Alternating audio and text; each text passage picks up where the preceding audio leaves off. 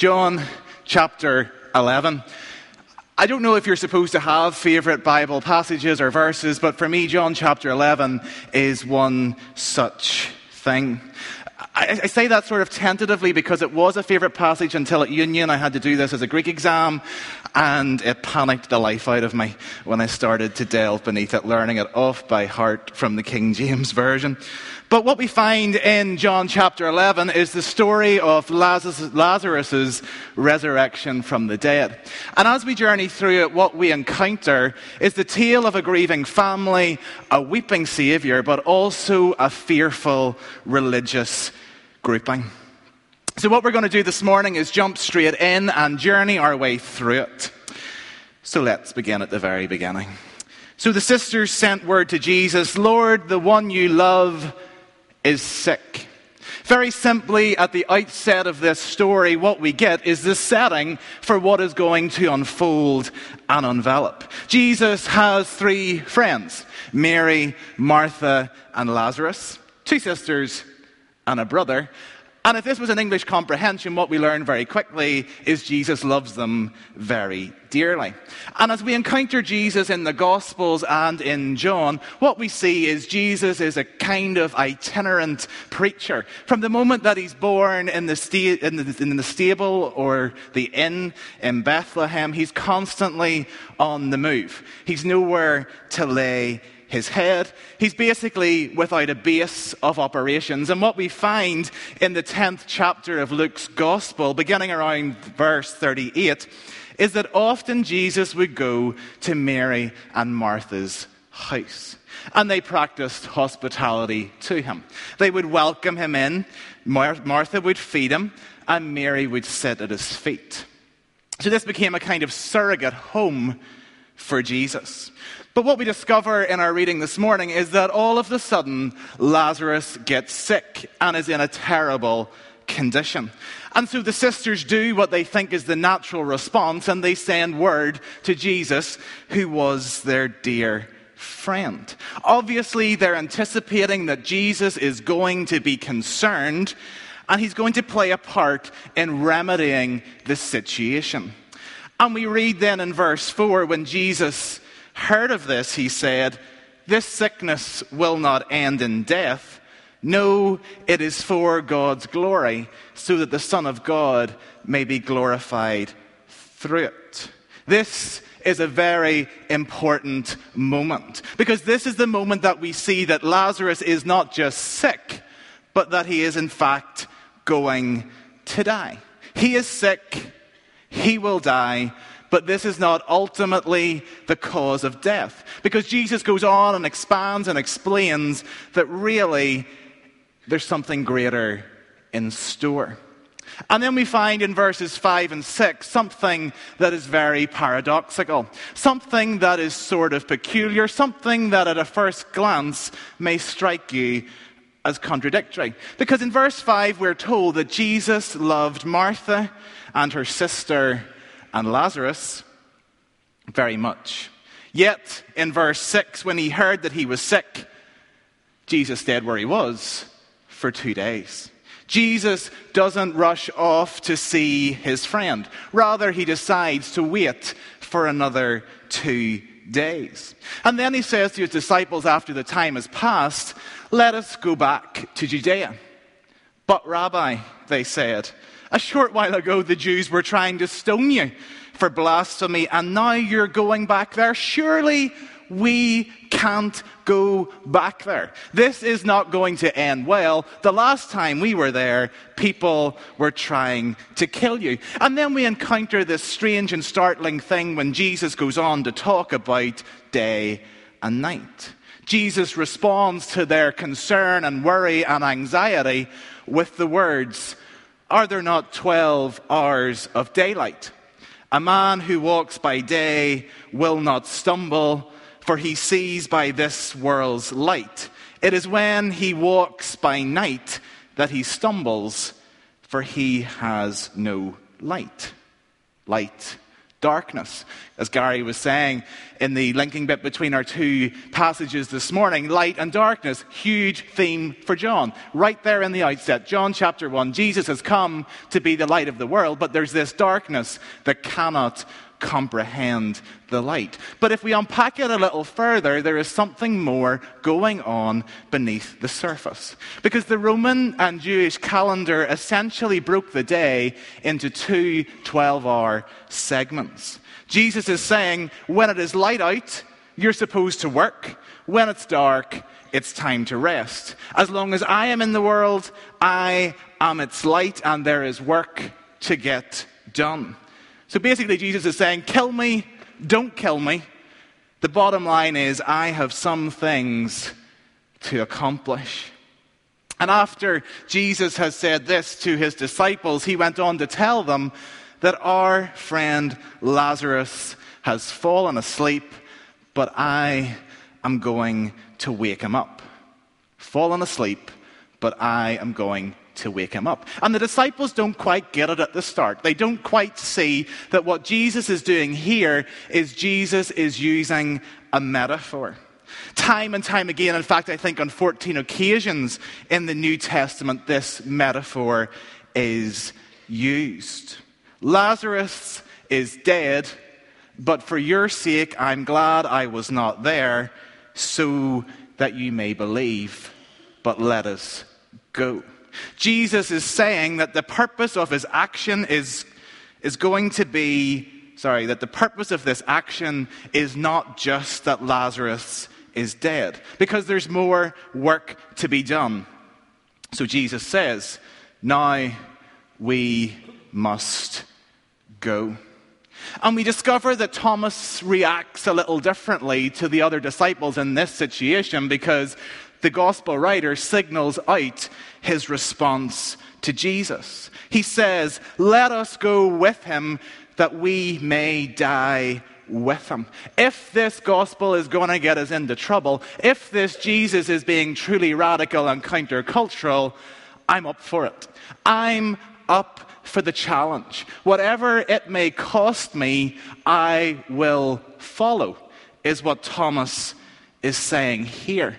Maybe the other disciples, we don't know because we we're not told in the text. Maybe they were overly anxious and concerned. They're thinking, yeah, Jesus, these teachings are great, healing people, marvelous. Oh, do I really want to die for you? Don't quite know as we come up to the Easter period. But Thomas is resolute in his response. If he's going to die, I'm prepared to die with him. And then the story takes another turn. Because on his arrival, Jesus found Lazarus had already been in the tomb for four days. I love that turn of phrase. There's a bad odor because he's been dead for four days. Or in the King James, but Lord, he stinketh. And it was actually quite funny because on Friday night, I was with a group of people traveling down to Dublin and back up, somebody said, What are you talking about on Sunday? And I said, Oh, John chapter 11. And the person in the car with me who has no faith whatsoever turned to me and went, Is that the passage about your guy that stinks? So it seems that this story has impact for these words. We've got a stinking man in a tomb and we've got a crying Savior, but we'll come to that shortly. And what we see is that by the time that Jesus gets there, Mary and Martha's house is full because those who love and care and grieve and mourn for Lazarus have come to show their sorrow, to express their grief with these women. But by the time we reach verse 20, we see that Martha, when she hears that Jesus is coming, goes out to meet him, but Mary stayed at home. And what we see as Jesus comes into this grieving family situation is that he, in actual fact, deals with both parties individually. He recognizes their different personalities. He recognizes that they grieve and mourn differently. And so he deals with Martha as she comes running to him, yet he goes and seeks Mary out in their house. So Martha makes a run for it. And she runs up to Jesus in verse 21 and says, Lord, if you'd have been here, my brother would not have died. If you had have been here, my brother would not have died. Here is my brother who you love dearly and you did nothing about it. Did you not get the letter I sent you? By the time you've managed to get here, he's been in the grave for four days. That's not quickly. What kept you? How often do we respond like that to God. If you had just showed up two hours ago, this would have worked itself out. If you had have just worked to my time scale, everything would have been fine. But what do we see happens next? We see that Martha catches herself on. Because it would be very easy to pass over the turn of phrase that we find here, but it is significant. If you had have been here, my brother would not have died. But if you'd have been here, my brother would not have died. But she catches herself on.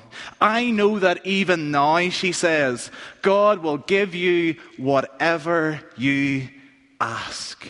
Because what we see is that she has journeyed from this outright anger at Jesus for not turning up at the right time to the point of saying, Okay, Jesus, you're here now. I'm not going to boss you around. I'm just going to leave it in your hands. I'm going to just let you work. And we see that Jesus' response is quite interesting to her. Jesus says, I am the resurrection and the life. This is another interesting trait in John because as we journey through it, we will see that on seven occasions in the gospel, Jesus declares himself to be the I am. And I'm sure if many of us flick back or remember back to the Old Testament, we'll remember that encounter between Moses and the burning bush, and Jesus, or sorry, God saying, I am to him.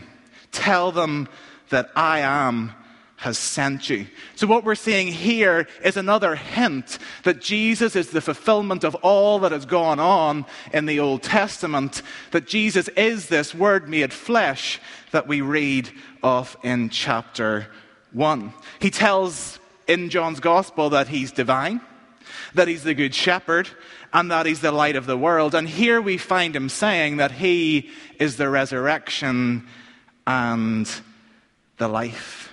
And so Jesus looks at Martha and he makes this declaration, but he goes on to say, He who believes in me will live even though he dies.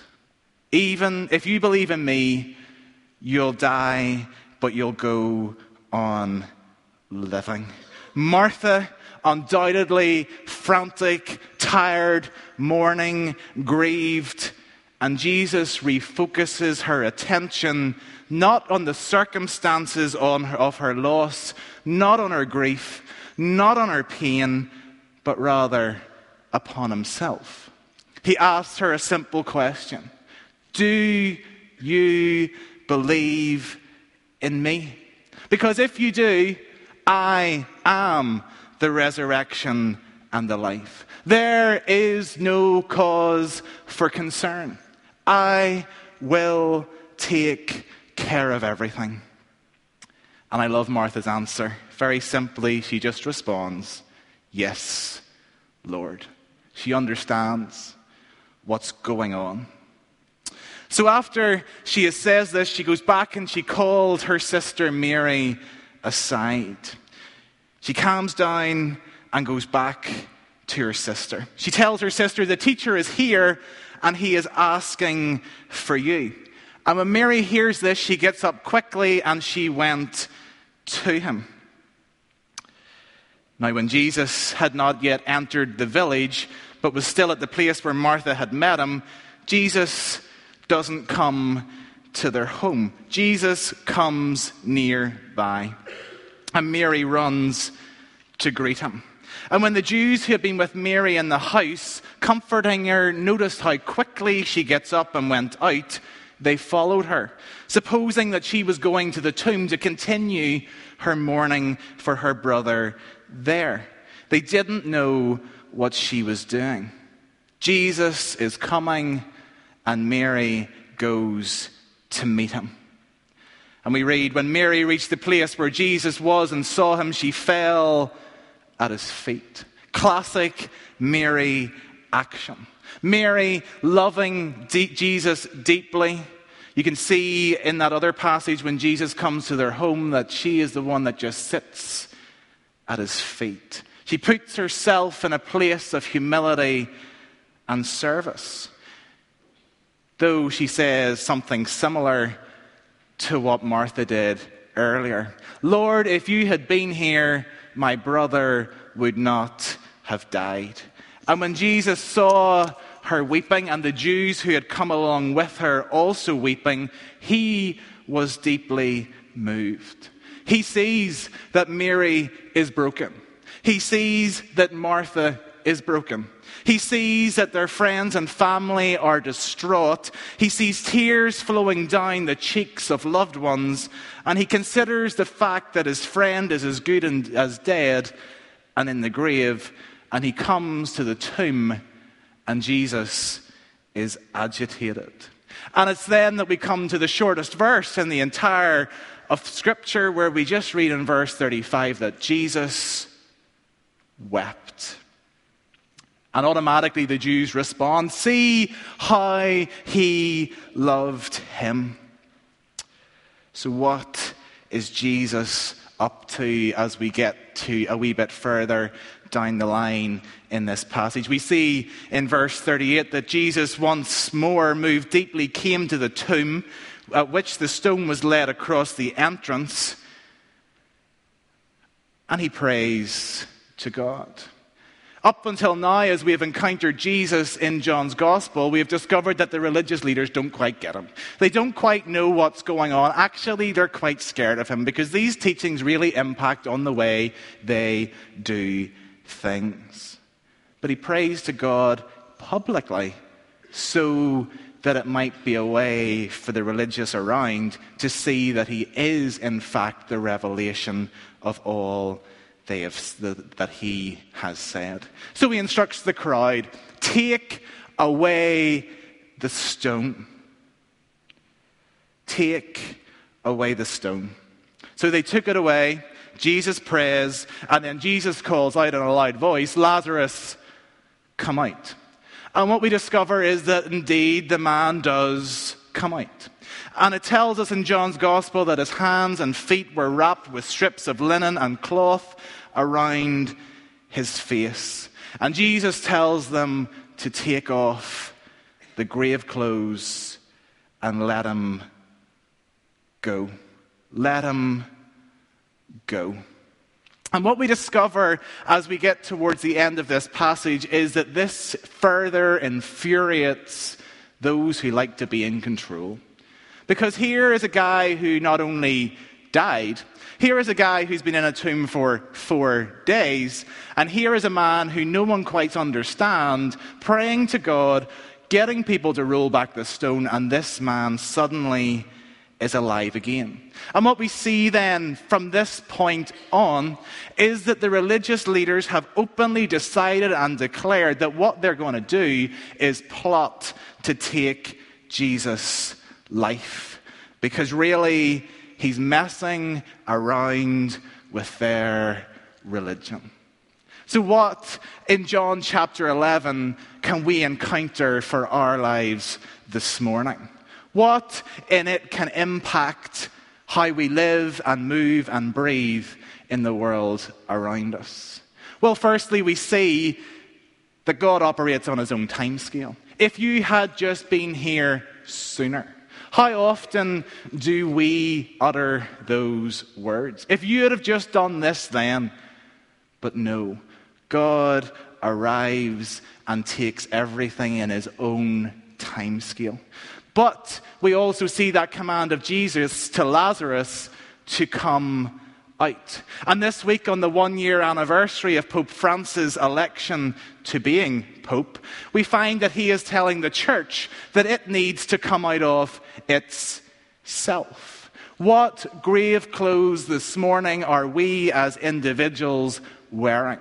What grave clothes are we as a denomination wearing? What grave clothes as a church universal are we wearing? And what is God telling us to take off? What life have we settled for? What life have we settled for? Two weeks ago, we were, or maybe even, yes, two weeks ago, we were in John chapter 10, where we were reading that Jesus has come to have life in all its fullness. What kind of life is it that we want? Is it the luxury lifestyle that we see on our TV screens? Is it the £3,000 bag? Is it the expensive holiday? Is it the brand new car? Or are we willing to die to self to truly live. What is our church doing that God is just going, what the heck are they up to now?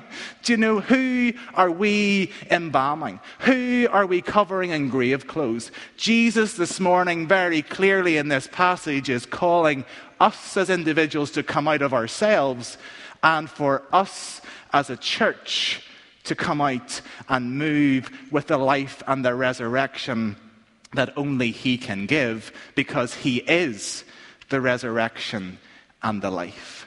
This morning, we're going to continue to journey through that thought as the band are going to lead us in two pieces of worship to think what moments in our lives are we railing against God, saying, if you'd have only turned up two minutes ago, everything would have been fine?